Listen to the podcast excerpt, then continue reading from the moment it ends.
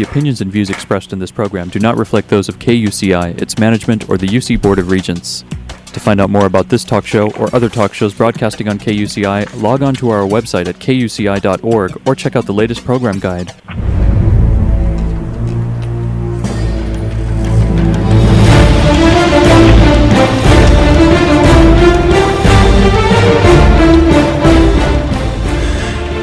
Morning. You're listening to KUCI 88.9 FM in Irvine, California, streaming online at kuci.org and podcasting on iTunes. Welcome to Privacy Piracy. I'm Lloyd, this show's engineer. We've enjoyed bringing in this show since 2005. Your host is Mari Frank, a local attorney since 1985. She's a certified information privacy professional. Mari's testified many times on privacy issues in Congress and the California legislature. You may have seen her on Dateline, 48 Hour, CNN, NBC, The O'Reilly Factor, and many more shows, including her own 90 minute PBS television special, Protecting Yourself in the Information Age. To learn more about this radio show and our great guests, please visit kuci.org slash privacypiracy. Mari, what's our show about this morning? Oh, wow. Our show is really going to be fascinating because we're going to be talking about so many high tech new devices and what it means to us, you know, as consumers and our consumer privacy. We're going to talk about the FCC. We're going to talk about uh, the privacy implications of microphone enabled devices. And oh my goodness, I'm all excited. And let me tell you who our guest is. We are going to be interviewing Stacey Gray who is a certified information privacy professional just like me, and she is a policy consul at the Future of Privacy Forum in Washington, D.C. And they focus on issues of data collection, in online and mobile platforms, ad tech, cross device tracking, and the Internet of Things, and so much more. And she graduated cum laude from Georgetown University Law Center just last year in 2015, where she worked in civil rights litigation as a law clerk for Victor M. Glasberg and Associates and as a member of the Civil Rights Division of the Institute for Public Representation. She has a background in biotech, which I'm sure really helps. Um, and Stacey is interested in ways in which technology can be harnessed to advance civic knowledge and civil rights, but still at the same time safeguard consumer privacy.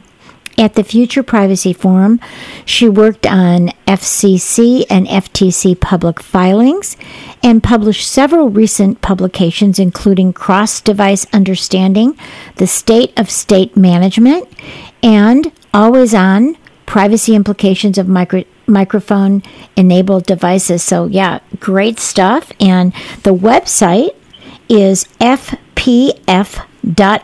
That's Frank Peter Frank org, where you can learn more about her and the Future of Privacy Forum. So I'm so excited that you're joining us from DC this morning, Stacey. Thank you. Hi, thank you. It's great to be here. Well, I read your article about Always On, and oh my goodness, even though I pretty much stay on, you know, up to date on a lot of the privacy issues, it, this just blew me away. So I think we're going to have to talk about this first, even though I know there's so many exciting things to talk about. So let's talk about, uh, you know, the privacy implications. So I know you, you explained in your article about really um, the three categories of uh, microphone uh, devices and uh, microphone enabled devices. Can you go over those with us to begin with? Absolutely. Well, so back when I was writing this, the Amazon Echo was still a very new and exciting thing. And by now, many of your listeners are probably more familiar with it. They might even own it.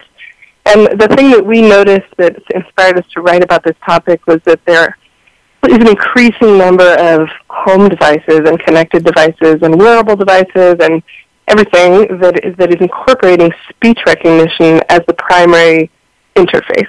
Right. Um, so last year, for example, there there was a lot of media coverage uh, around Samsung smart TVs because I, a, a journalist, I believe, noticed that their privacy policy mentions that they were collecting uh, microphone data all the time. Mm. It turned out to be just a bit of a poorly written privacy policy, which they clarified, but at the time it created a lot of flap around people who were concerned, you know, understandably concerned that their televisions would be listening to them all the time.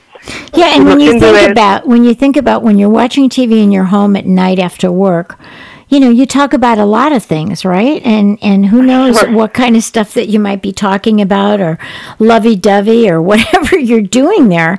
And it's Well, and clearly yeah, an invasion of privacy. That's exactly, I think, what a lot of readers thought and why they were concerned. When we looked into it, however, that's that's not what was happening at all, and that's not what's happening with a lot of these devices. Yeah. Um, what's starting to happen, in contrast, is that devices that use microphones are starting to use wake phrases, where the device will be sitting and processing internally until you say a wake phrase, like "Hey Alexa" to turn on the Amazon Echo, or people who use Google Chrome might use the microphone-enabled searching, where they say "Okay Google," and then it wakes up and starts transmitting audio data to the cloud, where it can do a voice-to-text translation. Right. Right. And that's good for people like you had talked about in your article for people who are disabled and they can't use their hands or something like that to, to be able Oh. to it's wonderful, right? Absolutely, we've absolutely heard that, especially from advocates who've said this is this is life changing to not have to go over and push a button on the other side of the room to be able to access my device. Um, but I, it's also, I think, very useful just for ordinary people. Think about, for example, uh, voice control in, in a connected car would certainly uh, enable a wide range of uses and ways to interact with our devices that weren't po- possible before. Right. Um, we've heard people compare these things to the Star Trek computer, you know, where you can just ask anything at any time right. out, out into your home and, and get an answer. Right. Or turn on the lights or all the different things, you know, but especially in a car when you're driving, you know, if hands free is so important, right? Sure, or if you're in the kitchen and you're cooking something with your hands and you want to ask the Amazon Echo for a recipe or a conversion. Right. it's just amazing. Those are all the benefits. So let's talk about the the burdens, the privacy issues that uh, you know, people get so excited with technology that they they often don't do what what you, you and I know about, which is privacy by design, you know, integrating into the architecture of the device or the new technology, um, the privacy, uh, you know, protections. Although there were some that you mentioned that were really quite good in your, in this article. Yes, we, we try to identify a lot of the emerging practices that companies are starting to develop. Um, some of the challenges with these devices center around the fact that increasingly they don't have screens. So how do you give someone a privacy policy if you don't have a, a screen that you're interacting with, like something like the Echo? And so we've seen companies increasingly start to use visual cues and haptic cues and things like that to indicate to the person when data is actually being sent. And one of the early suggestions that we had for Amazon when the Echo was being released was, hey, uh, why you can ask the Echo so many questions, why can't you ask it if it has a privacy policy? Um, That's right. which, you know, at the time when you asked for that question, it would say, I don't know how to answer that. Try online. um, and of course, not many people are going around saying, what's your privacy policy? I want to read it. So Amazon innovated a little bit and said, okay, what are people going to actually ask? And now when you approach that device and you say, Echo, are you spying on me?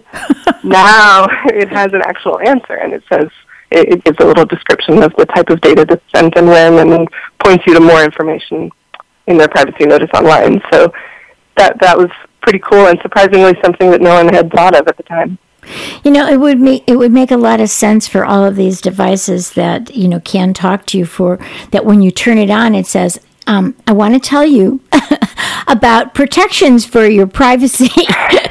and you know, now, now that you turn me on, welcome. You know, um, it's wonderful that you've bought this product, but let me just tell you some things that you might want to be aware of and make some choices about. I mean, that, that wouldn't be that hard to do either. Yeah, absolutely, and I think they've done at least uh, Amazon has done a pretty good job of that. Um, one thing that consumers we we try to help consumers be aware of is the difference between speech recognition and voice recognition. Yes. So a lot of these devices increasingly are using speech recognition. They're translating your voice to text in real time, which, as we talked about, opens up this whole world of new ways to interact with devices, which is great. um, most of them are not engaging in voice recognition in the sense of uh, collecting biometric information and comparing it against a database to identify you by your voice pattern. Um, not that it isn't that kind of thing isn't possible today, but it's very important for companies to explain when they're just making use of speech pa- uh, speech to text versus when they're engaging in something biometric around which there would be various federal and state laws uh, regulating it. But then, of course, you worry about the, you know the revelations of Snowden that before it was text messages and emails. Um, and so, if if the government is collecting that from these companies, um, and and then they might be able to take that biometric information. So um, maybe turn it into that. I don't know. Is that is that too far fetched, or what do you think? Um, I don't think it's far fetched. I, I think recently, um, uh, recently someone talked about how they were not able to confirm or deny that there have been warrants out for home device information, but it's not something that we think poses a very different concern from the, the range of web browsing and data that's being put out there that may be, may be subject to government collection. It's a, it's a very serious issue, not one that we tend to get into, but um, speech-enabled devices don't don't pose a different risk necessarily Yeah. as compared against that backdrop. Right, right, right. So let's talk about um, the the three categories because I thought that Oh, was yeah. interesting. You know. Yeah, absolutely. So, you know, around the time that the Samsung stuff was all in the news, people were going around calling these devices always on. And one of those things that we wanted to do in in this uh, white paper was to break that down a little bit because home devices, um, consumer devices, are are typically not always on. So always on devices, we've said, are the ones that are actually designed to record and transmit data all the time. So home security cameras, baby monitors, things that really you turn them on with the purpose of of recording all the time. Right. Then you have speech recognition devices that are manually activated, where you've got to push a button, you've got to flip a switch, the microphone turns on, starts recording and transmitting audio. That's probably the most innocuous of these kinds of devices. Mm-hmm. And in the middle, this third category is what we're increasingly seeing on the market, which is speech-activated devices that use wake phrases. And they're using really good energy-efficient processors so that they can just passively process without sending data outside of the device to listen for a preset phrase. Right. Um, I, I know there are mobile phones out there where you can sometimes modify this phrase, you know, to to make it your own wake phrase. Uh huh. For Google searching, it's OK Google. For folks on Windows 10, if you've set up Cortana, it's um, Hey Cortana, I think is the wake Hey phrase. Cortana. Yeah. Hey Cortana. Yeah. Hey, hey Cortana. And when you set that up, it'll have you say it a few times so it starts to know your voice a little better. Um, And then so Siri. Siri doesn't do so well with me. know, yeah, and the Siri, the wake phrase for Siri is Hey Siri. yeah. and um, it's super useful. You never have to touch anything. If you're driving, you can just say it. yeah. Um, but in a sense, it is using the microphone all the time to listen for that wake phrase, but it's not transmitting data all the time. It's not transmitting anything until it wakes up. right. so but it's like it's been- it's there, ready to go. Yeah. Exactly. Yeah, Yeah. yeah. So, you know, you talked in this article about the different privacy implications of each one of them. You want to go a little bit on each one of those? So, like, Sure, you well- talk about the manual, the manual, well, that you know, you got that uh, that Barbie, hello Barbie. So now they've Mm-hmm. they've gotten that, so you know when Barbie's on, right? So Barbie is really good in that you have to push a big prominent button on the front of the Barbie to start recording. It has a, a loud noise, and then her necklace turns different colors when she's listening or processing. And when you let go of the button, she stops. Yeah, that's So good. it's pretty hard to mess up with uh, with the Barbie. And and really, what we I think ultimately concluded with the devices that are manually activated versus the ones that might be activated by a wake phrase, the privacy implications are going to be similar for those two categories. It really didn't make a huge difference whether it's manually or, or speech activated. You still have the same concerns where, uh, around things like children's data. If it's a toy, that should that should of course be treated differently. It would fall under COPPA. Our, Right. our position is that connected toys absolutely fall under COPPA, so you would need parental consent and so on. Um, you know, if it's doing something biometric, that's a privacy concern. If it's something in the home, there might be additional privacy concerns for something in the home. Um, What about the storage? Because you talk a little bit about that. Um, you know, where this information is is uh, transmitted back to a company, and um, so what about that kind of privacy concern? Even if you do it manually or if it's speech activated, um, Right. what about the storage of that information? What privacy concerns should people worry about there? Well, I think uh, cloud storage actually might be one of the few areas where most most of your listeners are starting to realize that there's a, a privacy concern there with the breaches that we've seen in the last few years of cloud storage. So, cloud storage, cloud, uh, cloud storage brings brings really great benefits for a lot of consumer devices. It makes things cheaper. It brings a lot of value. It brings high speed computing that wouldn't be possible internally in a device, but it's being stored outside of your device, so that makes it potentially available to law enforcement with the right forms of access. It makes it uh, open for future use. You have to think about how long it's going to be there and what you know who else might have access to it. So as soon as you put something on the cloud, you got to think about the implications of it being outside.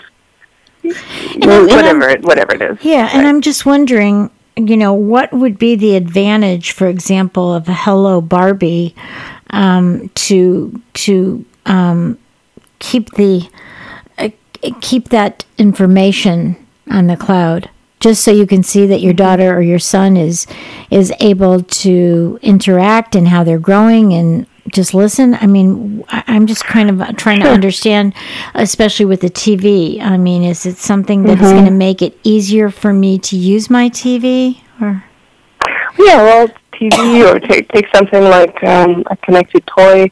It definitely has the advantage for the parent to be able to go in and, and listen and delete selectively and uh, keep an eye on things. But it also, from the company's perspective, allows them to improve their services. So one of the reasons that speech recognition has gotten so good in the last few years is the ability for companies to apply this massive cloud computing uh, to to improve the services and to get better at recognizing children's voices. For example, children's voices are notoriously harder to translate to text. Um, there's there's also known research about how um, speech recognition is a little more difficult when you're dealing with different ethnicities or people with heavy accents. So, in order to improve those services, companies typically want to hold on to as much data as they can to analyze it. so, are there And- are there times where they set up? I mean, part of privacy policies is how long you keep something, right? Mm-hmm. And um, so, are there are there policies about retention or? Yes, I, I think a, any good privacy policy should have something in there about retention. There are also though there there are ways to de-link data from any sort of identifiable format to be able to process it and use it without posing necessarily a risk to the underlying consumer. Right? So there there are steps that companies can take to separate things, strip it of all its personally identifiable information, and still uh, process it in a way that they could get some of the value out of this data without. Um, Without identifying who it is, yeah, yeah, Yeah. yeah. So, are there places on the internet? Because I, you know, this is kind of I haven't really thought about all these wonderful things. I, I just got so turned on by this article. so, are there like places on the internet that tell you that compare these um, different things? For example, um, do they compare the privacy implications of Samsung TV versus LG Smart TV versus Sony versus yeah, Apple TV? you know, I mean, is there any place so people can say, "Gee, um, I want to have a, a privacy in my home, and I want to have privacy in in terms of retention. That I want people to keep this. Is there some place that compares all the privacy of these different um, competitors? That is a, a really great question. I haven't seen one with respect to smart TVs. I know that there are resources out there that do has a lot of the heavy lifting on comparing privacy policies of apps, for example. Yeah. Um, you know, there's no national requirement right now that companies even have a privacy policy for the most part, right? So websites don't necessarily. Well, California does. California has. California, yeah. California does, and companies, if they're collecting certain kinds of personal information, have to have one. Right. Um, but you know, lacking any sort of larger scale federal regulation around privacy, Hmm. um, that that would be a difficult thing. So a lot of the research we do is just just a question of do certain companies even have privacy Right, policies? right, right. We, we recently did a survey of um, health related apps in the App Store to see how many had privacy policies, and it was not a hundred percent. I'll Yeah. You. So, You know, but the, the the other thing that is really frustrating is I think even if they have privacy policies, a lot of people don't understand what these policies say. You know, and they don't understand them, and they're in a hurry to get into the technology, so they just bypass them. they go, okay, mm-hmm. I can't. If I can't use the product, I'll just say, okay, I don't understand what it is. You know, um, I really think it would be so much nicer to just have something very, very simple that all consumers could understand. But of course, you know, that's uh, just food for thought. You know, since you're in D.C. or California legislature usually gets uh, gets things going before anybody else anyway.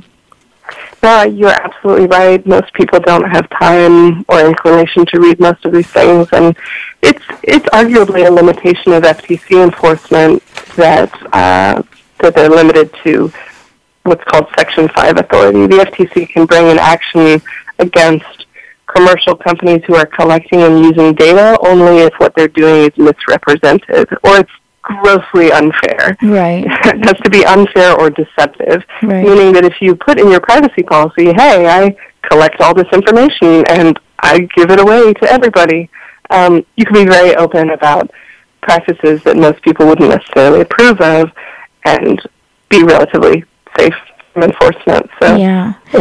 It's- And enforcement doesn't give any private right of action anyway with the Fe- Federal Trade Commission. So um, that you know the the individual consumer, uh, unless there's you know hundreds or thousands of them, it really you know the enforcement action doesn't help an individual, but it would force a company to clean up their act. So yeah.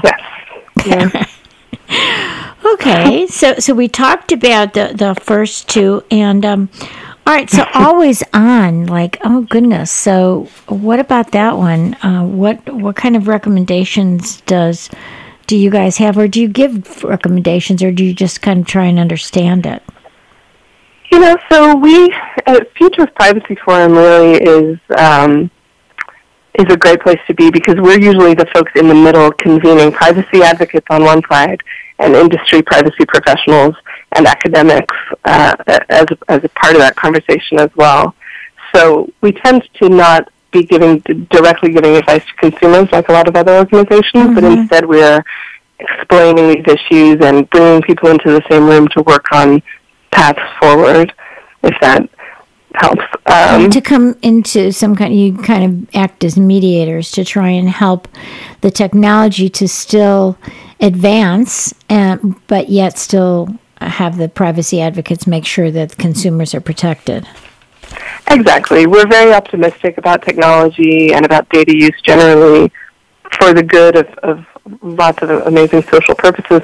A really great example of that is education, right? There's so much value that data can bring to improving the educational system and identifying bias and discrimination. Oh yeah, Um, there's so much value there that requires individual data, but it it has to be done in a way that protects individuals, especially since you're dealing with children and uh, children who will grow up and not necessarily approve of data collected from them earlier. So there has to there has to be a way forward to do it in a privacy protective way. right.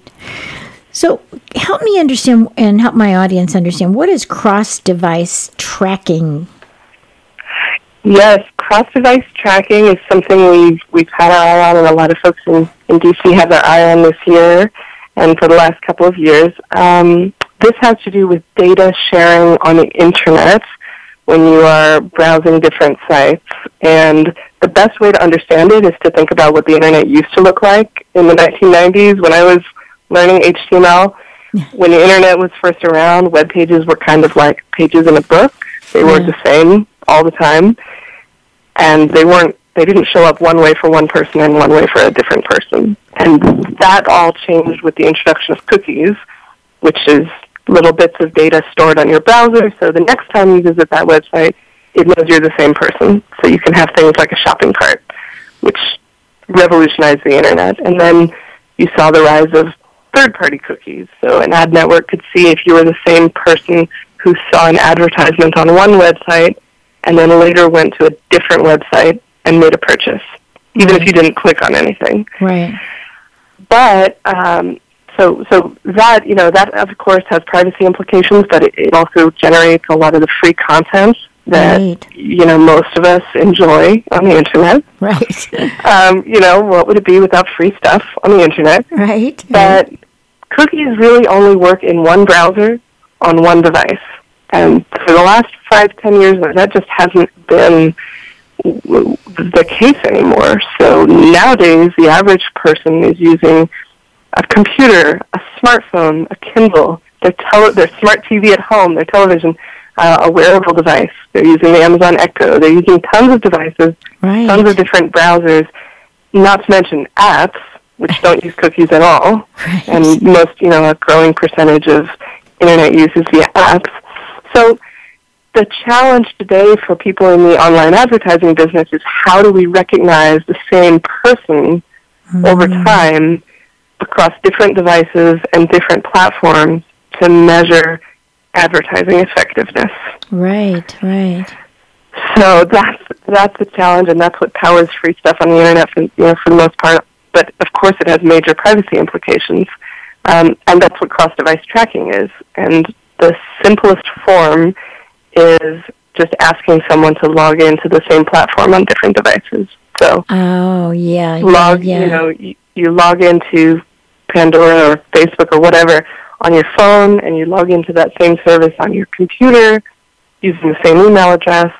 And now it's possible to correlate the cookies on your computer with the advertising identifier from your phone. Right. So now it knows that phone belongs to the same person as that computer.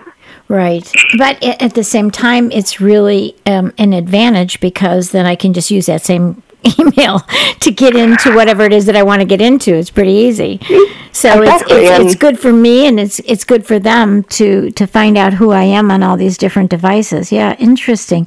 Well, believe it or not, I, I could have had two hours with you easily, or probably two days, or two, two weeks. so we are just about out of time, though, uh, Stacey. Oh no! I know. We'll have to have you back again. Oh my goodness! I just got so excited about your article. So, um, Stacey, why don't you give the website, and then it's time to go. Okay, yeah, absolutely. Well, you can find all of our writing on cross-device tracking and on microphone-enabled devices and much more on our website, which is fpf.org for Future of Privacy Forum. Yes, and we've been talking with Stacey Gray, who is a certified information privacy professional, and obviously you can hear how brilliant she is and how really knowledgeable. Stacey, this is just wonderful. Thank you, and, and I hope we'll have you back again. Thanks so much for having me. Okay, thanks you for doing all the great work that you're doing. Bye bye. You've been listening to KUCI 88.9 FM in Irvine and KUCI.org on the net. I'm Mari Frank. Join us every Monday morning at 8 a.m. and visit our website at privacypiracy.org. The opinions and views expressed in this program do not reflect those of KUCI, its management, or the UC Board of Regents.